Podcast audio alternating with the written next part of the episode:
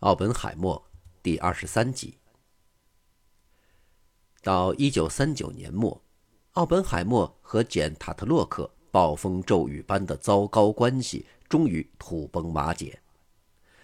奥本海默很爱简，他愿意抛开彼此的问题把她娶回家。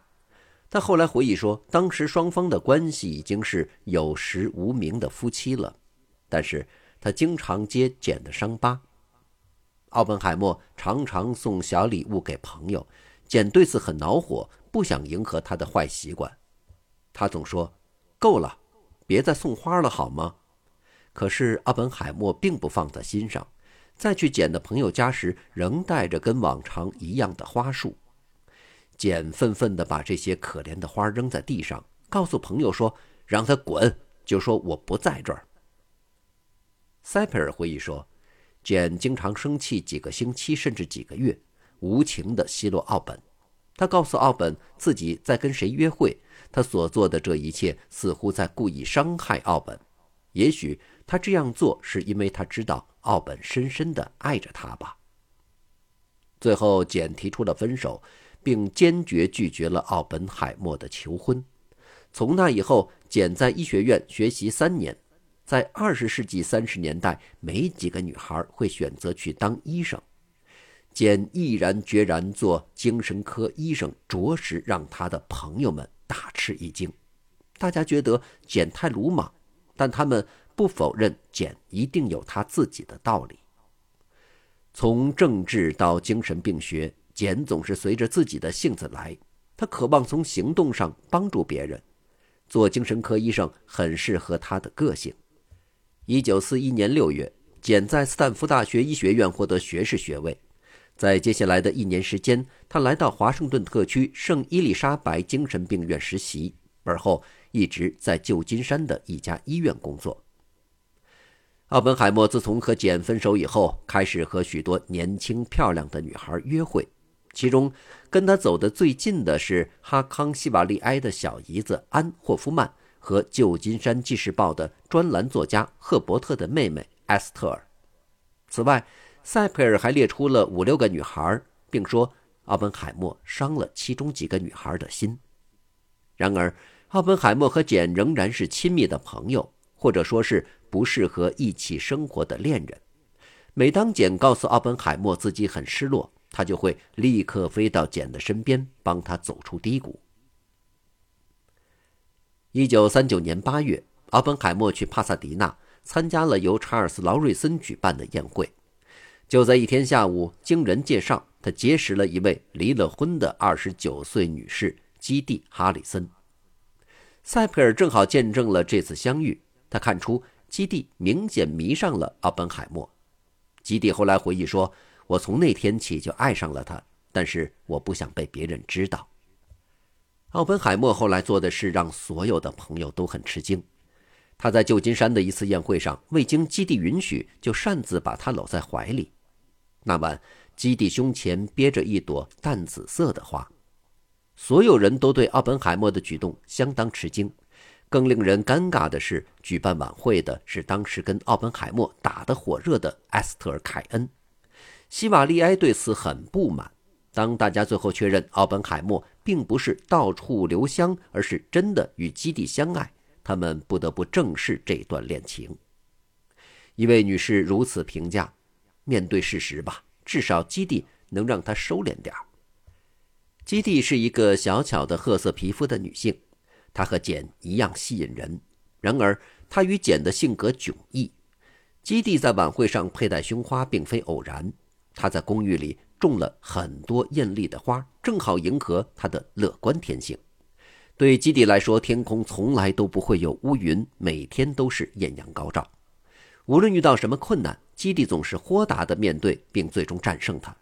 如果说简是一个爱尔兰公主的话，基地就是德国的王室，因为她具有正宗的王室气质。罗伯特·塞佩尔说，基地继承了母亲的欧式高贵气质。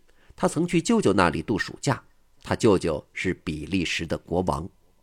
基蒂一九一零年八月八日出生在雷克林豪森，那是德国威斯特法利亚的一座小城。父母移民匹兹堡两年以后，他来到了美国。他的父亲是冶金工程师，在一家钢铁公司上班。作为家里的独生女，基蒂小时候被娇生惯养，无忧无虑地在匹兹堡郊区享受自己的童年。他家世显赫，他曾对朋友谈到，他父亲是威斯特法利亚一个小公国的王子，而母亲和维多利亚女王有亲缘关系。他的祖父是汉诺威王室成员，同时也是汉诺威议会的议员。祖母的祖先从十一世纪十字军开始东征起，就是萨伏伊王朝，那是欧洲最古老的王朝之一的诸侯。他祖母的家族在萨伏伊王朝有许多公国。包括意大利、瑞士和法国，并且拥有日内瓦湖南部的一座重要的城堡。基地的母亲非常漂亮，是那种让男人看一眼就难以忘怀的女人。她曾经被许配给堂兄威廉，后来成了希特勒第三帝国的陆军元帅。一九四六年，在纽伦堡审判中，他被判了绞刑。基地小时候随妈妈回欧洲探亲时，爸爸曾叮嘱他不要对人谈及自己的高贵血统。但是年轻的基地免不了偶尔跟朋友提起他的黄金家族。他的朋友们记得基地的德国亲戚的来信上都写着“尊贵的凯瑟琳殿下”。由于基地一家是德国移民，所以在一战期间遭到周围人的仇视。父亲被当地政府严密监视，小基地也受到影响，小朋友们都疏远他。基地的母语不是英语，而是德语，即使在他成年以后，仍能说一口标准又漂亮的德语。进入青春期以后，他非常反感妈妈的专横跋扈，母女俩相处得很不融洽。基地是个精力充沛且喜欢冒险的女孩，对上流社会的社交礼仪不屑一顾。朋友们说。她在高中时就是从地狱里走出来的野丫头。后来，基地开始了他变化多端又丰富多彩的大学生活。一开始，基地在匹兹堡大学已经注册，可是不到一年，他就离开美国，到了欧洲，先后在德国和法国学习，经历了慕尼黑大学、索邦神学院和格勒诺布尔大学。他花时间最多的地方是巴黎的咖啡厅。在那里，他被音乐迷得神魂颠倒，因而他学习并不刻苦。一九三二年圣诞节刚过，基蒂一时冲动嫁给了这些年轻人当中的一个名叫弗兰克·拉姆齐的音乐家。几个月后，基蒂看到了丈夫的日记，发现丈夫是个瘾君子，而且有同性恋倾向。基蒂带着满心伤痛回到美国，进入威斯康星大学攻读生物学。一九三三年十二月二十日，威斯康星州地方法院判决基地离婚，同时压下了证词中有关猥亵淫秽的内容。十天以后，一位匹兹堡的朋友邀请基地参加新年晚会，在晚会上，塞尔玛·贝克和基地谈起他曾经遇到一个共产党，并问基地是否感兴趣见见他。基地后来回忆说。当时的情况是我们一帮朋友中还没有哪个见过活生生的共产党人。那晚，基地见到了乔·达莱，一个二十六岁的小伙子，其父亲是长岛的富商。乔比基地大三岁，基地义无反顾地爱上了他。不到半年的光景，基地就嫁给了乔，并离开威斯康星，来到俄亥俄州的杨斯顿。达莱个子很高，有点颓废，一头黑黑的、略带卷曲的长发。他看起来似乎无所不能。他出生于1907年，能讲一口流利的法语，弹一首美妙的钢琴，还擅长他那套唯物辩证法。达莱的父母都是第一代德裔犹太人移民。在1923年进入达特茅斯大学之前，达莱在私立学校读书。那时他的政治观点就很激进，是个好战分子，称自己为无产阶级信仰。一九二七年八月，意大利裔的无政府主义者尼古拉萨科和巴尔托洛梅奥万泽蒂被美国马赛诸塞州处以极刑。这件事对达莱震动极大。为了抹去早年生活忧郁的不光彩历史，达莱从社会工作做起，当过矿工、码头装卸工，并于一九二九年加入共产党。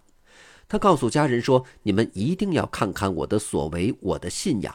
我现在很快乐，做我喜欢的事情。”他在芝加哥待了几个月，在那里进行了一次几千人参加的公开演讲，之后被臭名昭著的城市警察红斑痛扁了一顿。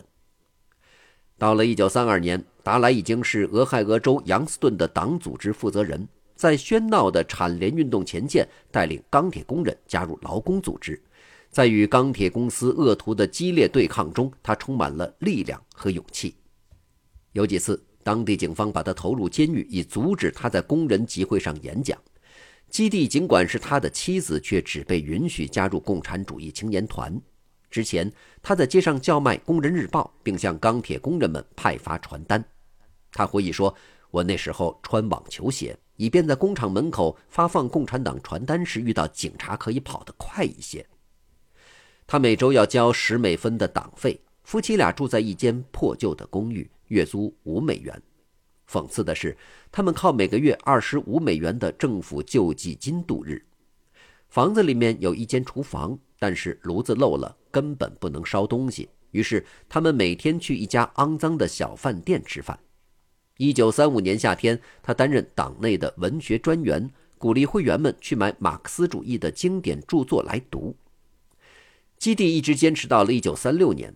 他告诉乔，他再也不能忍受这样的生活条件了。乔的全部生命都扑在党的事业上，而当基地不能放弃他的政治信仰时，他们开始争吵。据他们的一个朋友史蒂夫·纳尔逊说，乔对他勉强接受像他一样强烈的忠于党的问题有些固执。在两年半的赤贫生活后，基地宣布他们必须分开。他回忆道：“贫困让我越来越消沉。”最终，在一九三六年六月，他逃往伦敦。他的父亲在那里接了一个建造工业用熔炉的任务。他有一段时间没有接到达莱的消息，直到有一天，他发现他的母亲一直在扣留着乔达莱的来信。他开始渴望和好，并且很高兴地获悉她的丈夫即将来欧洲。早在一九三七年，达莱就决定自愿加入一个共产党资助的战斗旅。在西班牙内战中，代表共和国和法西斯分子作战。一九三七年三月，他和老战友史蒂夫·纳尔逊搭上了“玛丽女王号”，漂洋过海。当他们的船进入法国色保港时，基地已经在码头等他们了。他和达莱在巴黎共度一周，纳尔逊也跟着。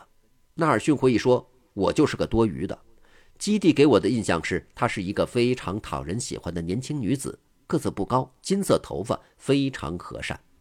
他从伦敦带来许多钱，足够他们三人吃住体面。纳尔逊回想起他在午餐时听着基地讲自己是多么想陪伴乔共赴西班牙战场，嚼着异域奶酪，啜着法国的葡萄酒。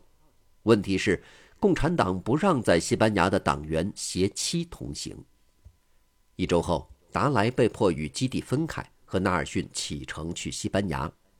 在他们在一起的最后一天，基地带着达莱和纳尔逊去买保暖的法兰绒衬衫、羊毛手套和羊毛袜，然后她回到伦敦等待机会和丈夫重聚。